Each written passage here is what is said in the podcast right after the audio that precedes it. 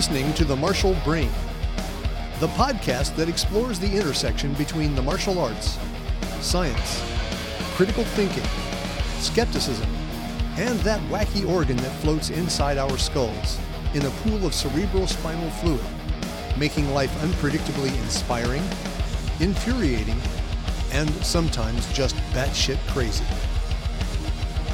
I'm Jeff Westfall for The Martial Brain.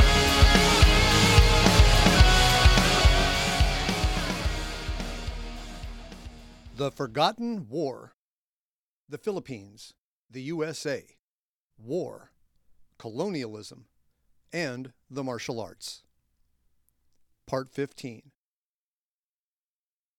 Hi, everyone. You're probably wondering where I've been for the last four months. Well, as is true for most of us, the COVID pandemic has tried hard to ruin my martial arts business.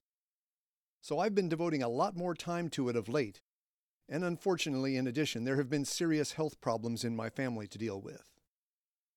But things are looking a lot better, and I'm back now and raring to go. Last time, I told you about the beginning of the American campaign of retribution on the island of Samar, a campaign seeking vengeance on the Filipino insurrectos and control over the inhabitants after the events at Balangiga in September 1901. I told you how Major Waller of the United States Marine Corps was given the job of hunting down the insurrecto commander on Samar, General Lukban. Major Waller's preliminary efforts on the southern end of Samar were identical to those of American commanders on other parts of the island. They were, as General Smith had ordered, to turn this beautiful island into a howling wilderness, to render most of it an uninhabited wasteland killing many and disrupting the lives of most of the rest by turning them into refugees. These near genocidal tactics had been perfected in the wars against Native Americans, and while inhumane and, yes, barbaric, they worked. General Lukban was forced to pull up stakes and move his headquarters to a prepared fortress deeper in the jungle, a famous stronghold carved into the cliffs overlooking the Sohoton River. Those Filipinos in the know who would speak to Major Waller told him that the fortress was impregnable. Undeterred and unimpressed with the martial judgment of Filipinos, he decided to test that claim. He divided his battalion of Marines into three columns. He would personally lead the central column that would move by boat up the river. Two of his subordinates would lead the other two columns, one each along the two riverbanks. The three columns set out in mid November of 1901. Waller's boats soon ran into an ambush that failed to kill any of his troops, but delayed their progress upriver and threw off the synchronization of the three columns. Ignorant of Waller's delay, the land based columns continued to approach the fortress, struggling through nearly impassable jungle, but finally arriving without incident. On November 17th, the far shoreline column came to the approaches of the fortress and saw a series of enemy outposts that seemed to be abandoned. A closer look revealed that the abandonment was extremely recent. For example, there were a number of bamboo cannons at these prepared positions. That's right, bamboo cannons were a thing in this war. One of the guns sported a still burning fuse, a Marine ran forward and yanked the fuse free. Upon further investigation, the defenders of this outpost were nowhere to be found. In any case, the Marines had already planned to wait and link up all three columns, but it appeared that the element of surprise was on their side. They pressed forward and drove insurrectos away from all the support positions across from the cliff. They quickly crossed the river where they joined the other shoreline column at the base of the fortified cliffs. A complex, myriad structure of openings, ledges with rope handrails, ladders, and booby traps decorated the 200 foot rock face. Gunnery Sergeant John H. Quick, who had won the Medal of Honor for his gallantry in combat in Cuba during the recent Spanish American War, soon set up a Colt machine gun and began spraying the cliff face with covering fire. Major Waller's boat column had yet to arrive, and the Marines could see that that was a good thing, because there were a lot of bejuco hanging above the water. These were bamboo cages containing tons of rocks and boulders positioned to be dropped on boats in the river below. Sergeant Quick's suppressing fire, however, forced any insurrectos away from the release mechanisms of these vertical missiles. The Marines quickly scaled the cliffs, pistols and rifles at the ready. Sergeant Quick's automatic weapon fire had done the trick, and the defenders had little resistance left to offer. The Marines neutralized the impregnable fortress in minutes. Thirty insurrectos were killed, the Americans all survived. Major Waller's detachment finally arrived after the party was over. The insurrecto ambush they had fought off early in the mission, which must have fiercely irritated Major Waller because of the delay it caused, almost surely and unintentionally saved lots of Marines. If Waller's detachment had arrived first, which could easily have been the case, their boats would have been vulnerable to tons of rock dropping on them from the bejucas. Waller was informed that while a great victory had been won, General Lukban was not among the prisoners. While this fact galled Major Waller, he decided that it wasn't wise to pursue those insurrectos who had fled into the forest. His men were running out of food, Many of them had destroyed their boots from marching on the volcanic rocks and soil, and were now barefoot. The pursuit of General Lukban would have to wait for another day. Waller's next mission came from an idea he had for the furtherance of the campaign. He decided that things would go better in the Samar campaign if they had a string of outposts built from east to west across the southern section of the island. The first stage of this would be to build a telegraph line, while this might sound relatively easy and innocent, we're talking about some of the most rugged territory on the planet. Major Waller proposed his idea to General Smith, who was receptive. He first tasked Major Waller with exploring a possible route for this telegraph line, which the Major, along with 50 Marines and some Filipino guides and bearers, set out to do in early December. It's an understatement to say that things didn't go so well. As a matter of fact, it was an infamous and epic failure. There is an entire Wikipedia page about this undertaking entitled March Across Samar. The expedition started easily enough, traveling by river in boats. But fierce rapids soon forced the men to the shore, and then the real torment began. They had to travel overland, and due to the way the river looped and crossed back and forth over their path again and again, they were constantly wet from having waded or swam the treacherous waters. This slowed the rate of travel so significantly that Major Waller realized that at this rate they wouldn't have enough food to make it to the other side of the island. Two days into the mission, he cut rations. Four days later, many of the men were seriously sick. They had lost the trail ruined their boots, and were all starving. In desperation, Major Waller decided to take the 14 men in the best condition and push ahead, leaving the rest behind to slow down, stay on his trail, and survive until a relief column returned for them. Waller and his group eventually stumbled on a hut, which they immediately attacked. Remember, technically there were not supposed to be any Filipino non combatants left in the interior, although there were actually still quite a few. So, by American martial law, if anyone was in the hut, it had to be enemies. They captured five terrified Filipinos, two of whom said they knew the way to the East Coast. Waller and his men followed them to food and safety. He quickly organized a relief force and led it back into the jungle to find his stragglers. But they were nowhere to be found.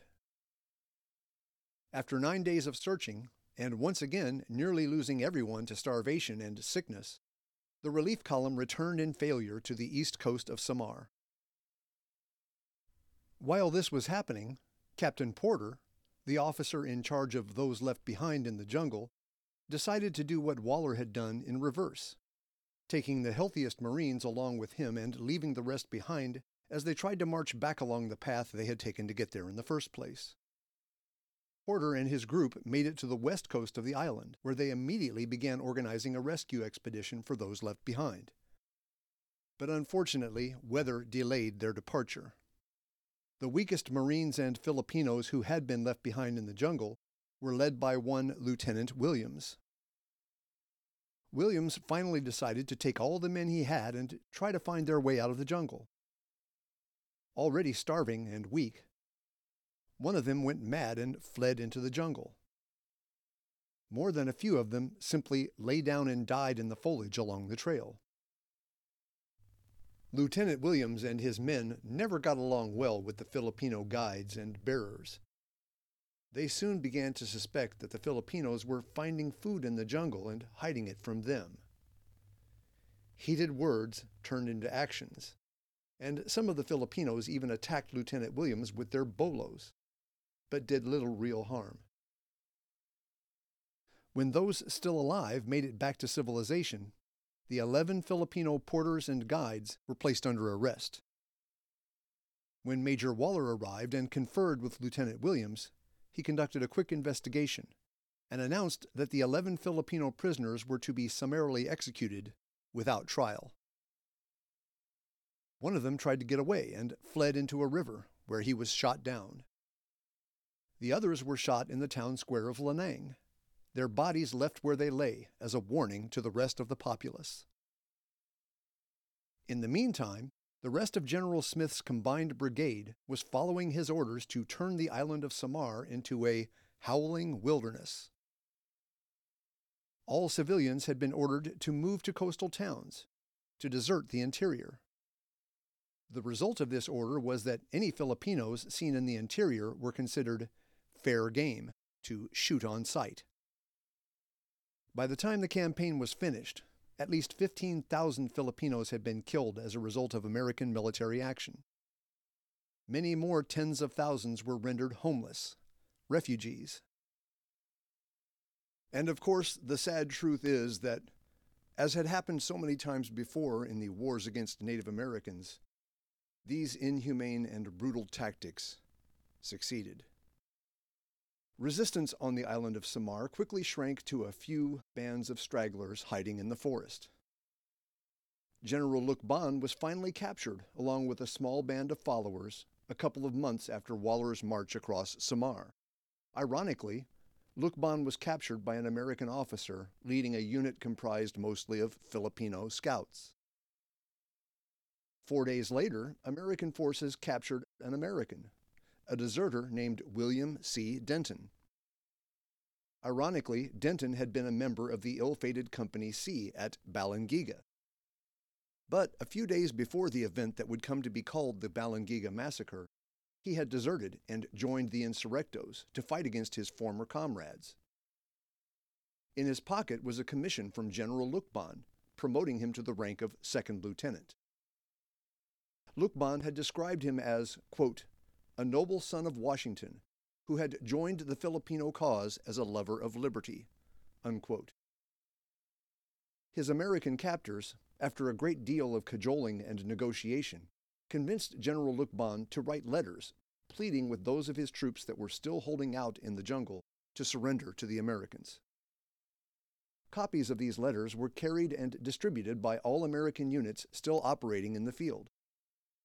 Lukban's former second in command, Colonel Claro Guevara, assumed the rank of general and marshaled what meager forces he had left in order to continue the resistance.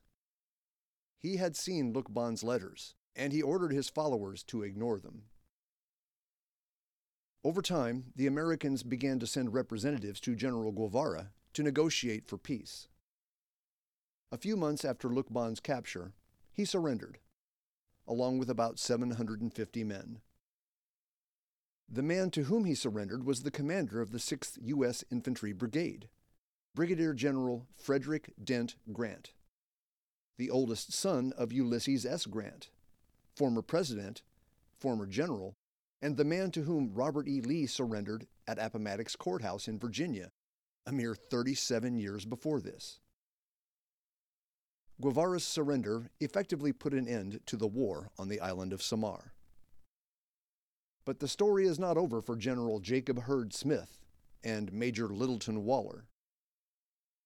I think we can all agree that General Smith does not come out of the story looking like anything but a poor excuse for a human being.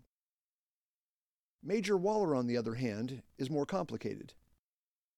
His behavior in the course of the story I'm telling varies wildly on a spectrum that extends from laudable humanity when bravely rescuing Spanish sailors after an American naval victory, in other words, interacting with what he perceived as other brave white people, to the other extreme when prosecuting General Smith's personal war on the inhabitants of the island of Samar.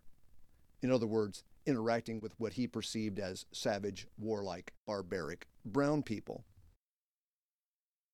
In any case, the events of the march across Samar were reported up the chain of command, resulting in a lot of officers trying to cover their asses and point fingers. Now, if it sounds to you, dear listener, that I take the behavior of Smith Waller, and a plethora of other American military and civilian wielders of power that form part of the backdrop of my story, that I take their behavior personally, you, dear listener, are a highly perceptive human animal, as are both of my regular listeners. So, next time, I'll tell you about the finger pointing, the public outcry, and I'll fill you in on why I take the events of the Samar campaign so personally. Anyway, that's what I think. But I could be wrong.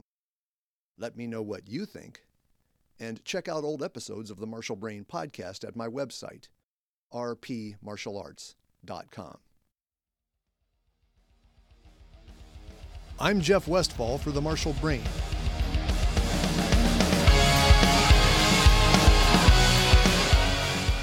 The Martial Brain is produced by Raging Squirrel Productions in association with the Rising Phoenix Martial Arts Academy. If you like the podcast and would like to help it grow, go to iTunes or Stitcher and give it an honest rating and review. Contact me with questions about the Martial Brain or about the Rising Phoenix Academy at my website, rpmartialarts.com.